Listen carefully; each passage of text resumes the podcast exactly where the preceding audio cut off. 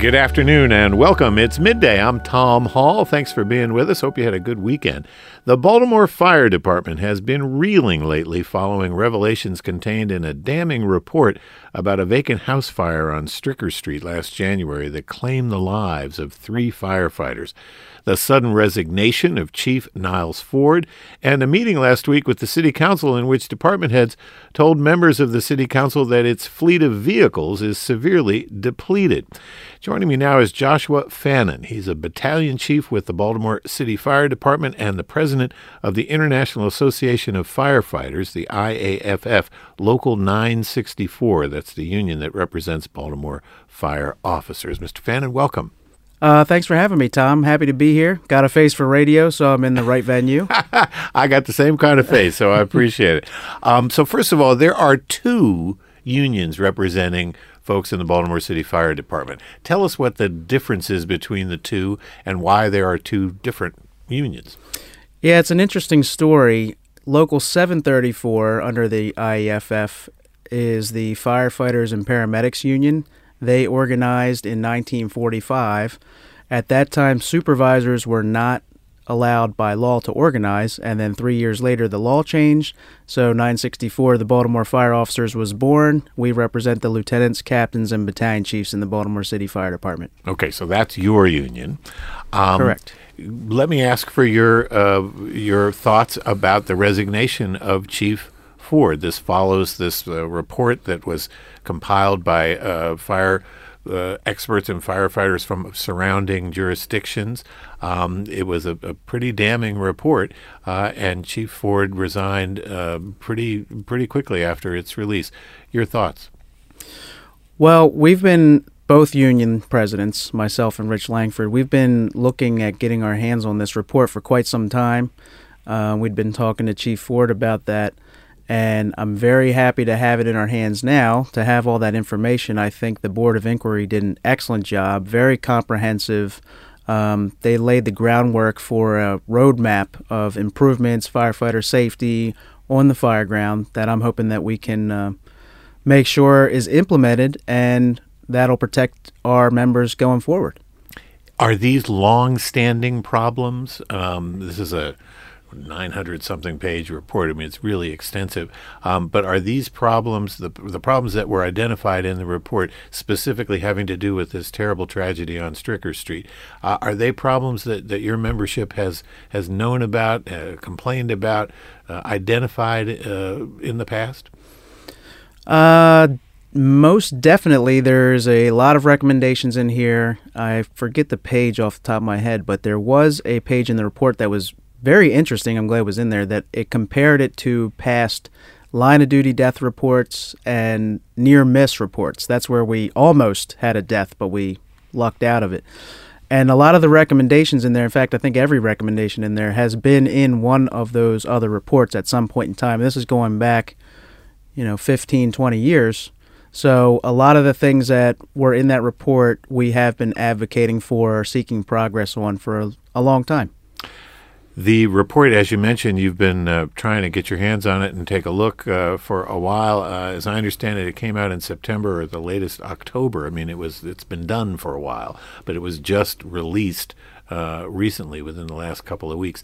Why the delay? Do you have any sense of uh, what caused uh, the, the the interregnum between finishing the report and its release?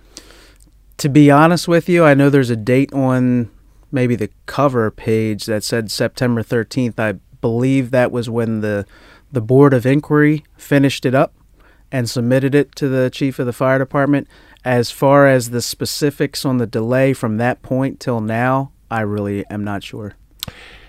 There are uh, going to be three rotating fire chiefs in this period now where the city will conduct a search for a replacement for uh, now uh, resigned Chief Niles Ford. So Assistant Chief Charles Svehla, Assistant Chief Chris Caisse, and Assistant Chief Dante Stewart are going to rotate, evidently, as the head of the fire department.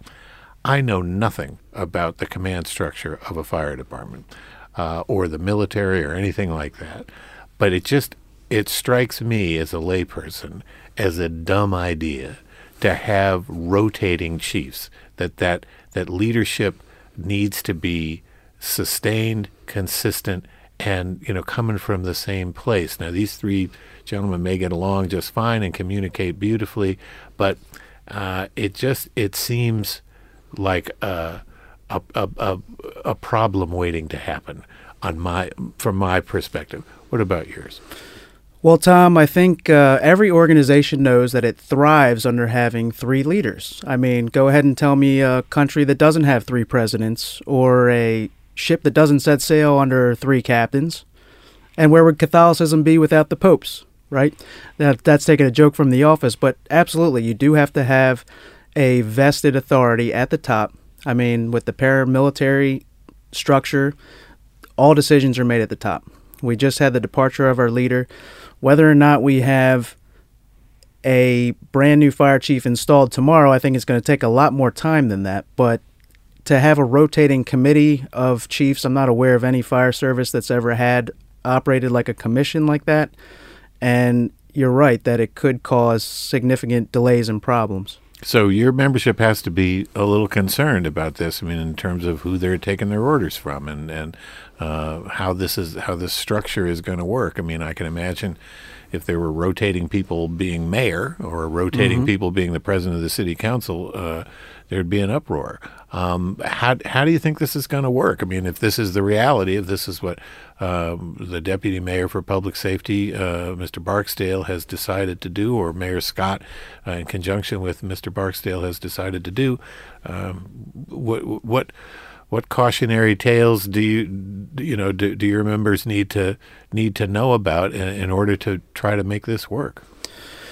Well, first, I definitely have sympathy to those three assistant chiefs that were named because they're definitely being thrust into a position that's unusual and that they really wouldn't have had a way to prepare for. It's less than ideal. I guess that we have no choice right now but to see how it plays out and really probably advocate to the mayor and deputy mayor that the better course of action is probably to establish an interim chief of the fire department while you search for a replacement.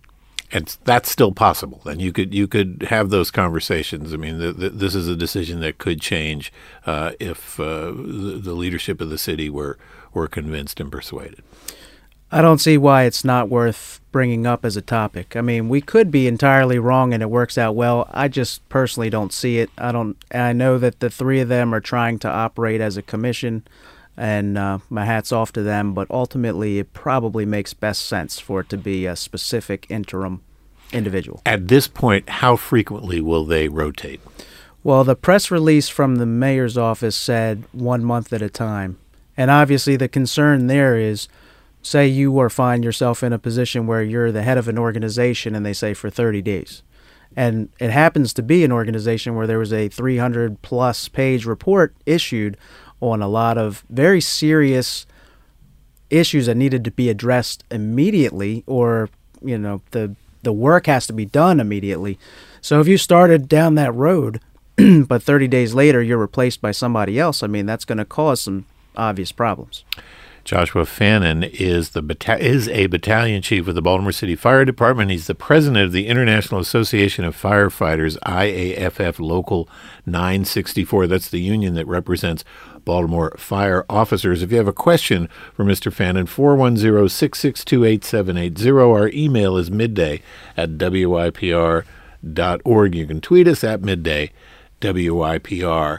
Um, talk a little bit about some of the recommendations in this report about the Stricker Street fire. And one of them has to do with, or a lot of them have to do with, the policy about vacant buildings. Uh, obviously, vacant buildings propose, uh, pose, you know, particular dangers to uh, people who live next to them and people who are fighting fires in them.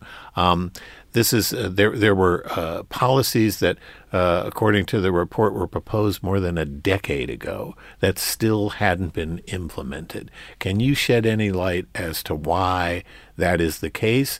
Are the policies flawed? Are people worried about what those policies were, or was it a matter of uh, leadership and organizational structure that just couldn't get it done? Well, you just laid out a a whole host of reasons why it could be. So, in dealing with vacant fires, vacant building fires in the city of Baltimore, which we have 15,000 vacants, we have vacant building fires all the time, way more than the national average. Um, so, one of the things is what is our approach? Is it different for a vacant building fire?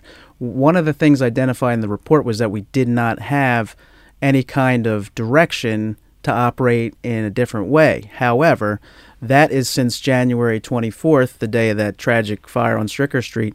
And some of these recommendations had been implemented along the way. And that was one of them. They do have policies and procedures regarding vacant building fires.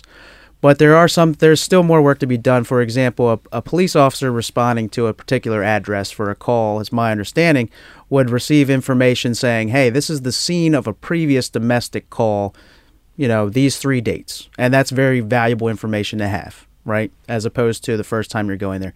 Something similar, I feel like, for the fire department would be, and it would have absolutely came into play with Stricker Street, was this is the scene of a previous fire on this date. And in that case, and another date. And this is the third such fire. And the reason that that's so important is you can have a fire in a in a in a um, dwelling place where people live or not live and it can be rehabbed, rehabilitated. You have crews come in, construction crews. They they can, depending on the extent of the fire, you can rebuild it so that it's brand new. However, especially a vacant building fire, a lot of times that doesn't happen. And when you have a subsequent fire there, because fire is very hard on the structural integrity of a building, so once it's already had a fire there, it is more likely to collapse if there's future fires there and in shorter order than it would have happened the first time. So that's one of the things we've been advocating for. We really want to see that enter. We have the capability, technology. We'd like to see that happen.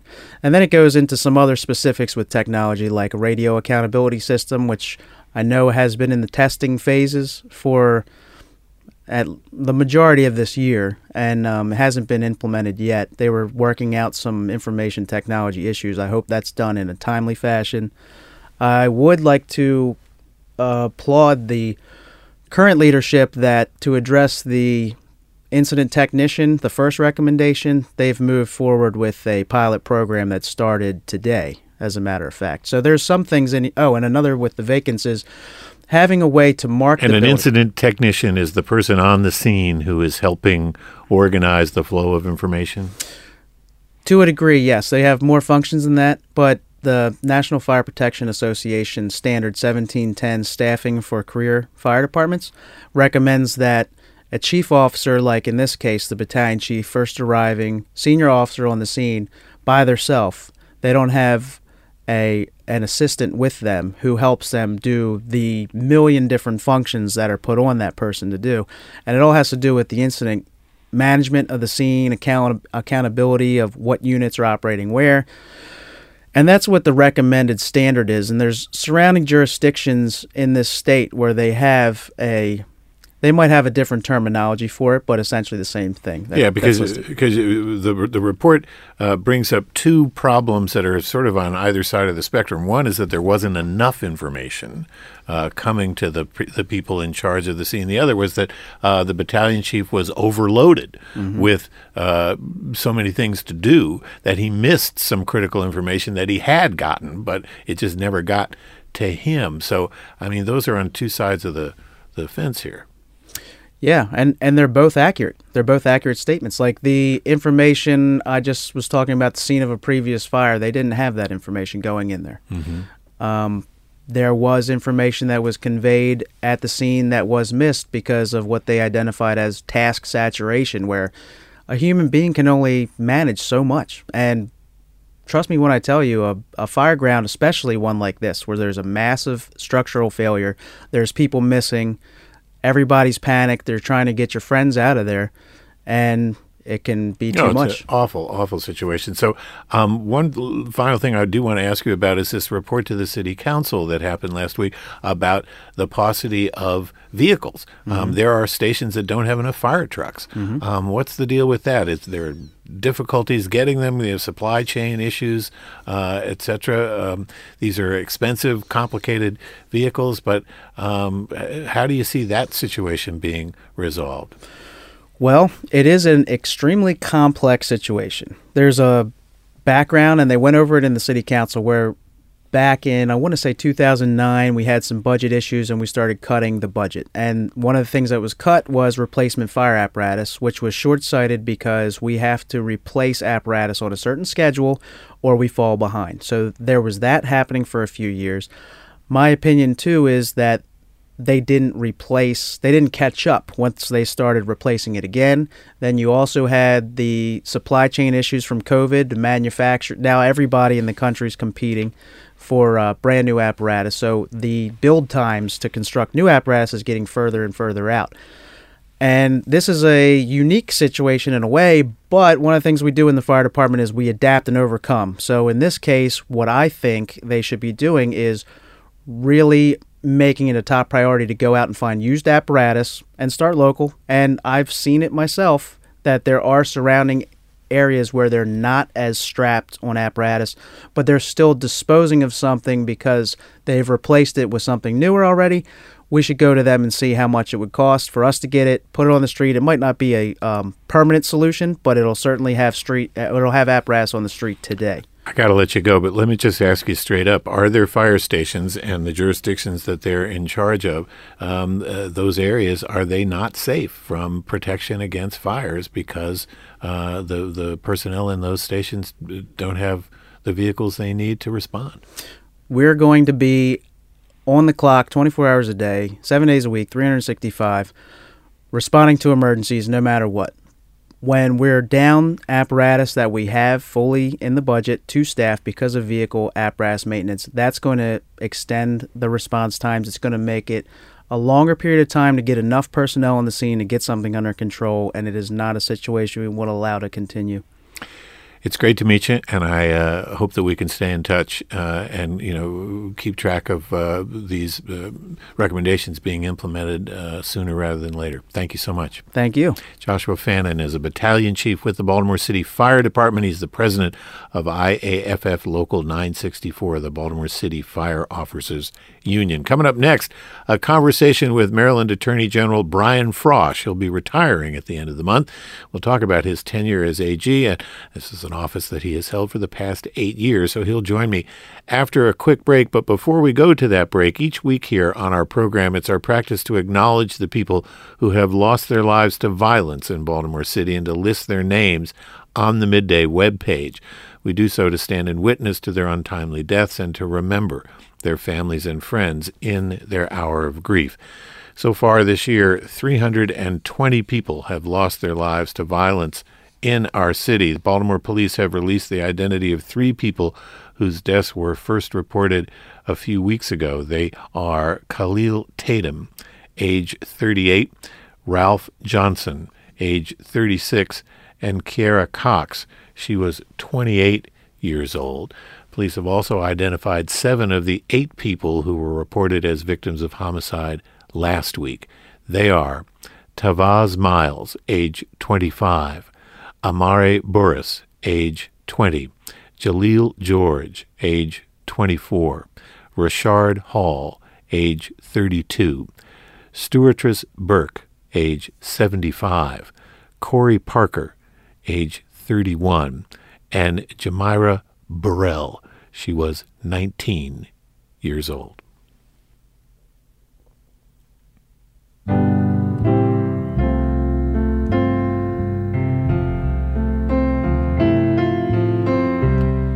It's midday. I'm Tom Hall. We'll be right back.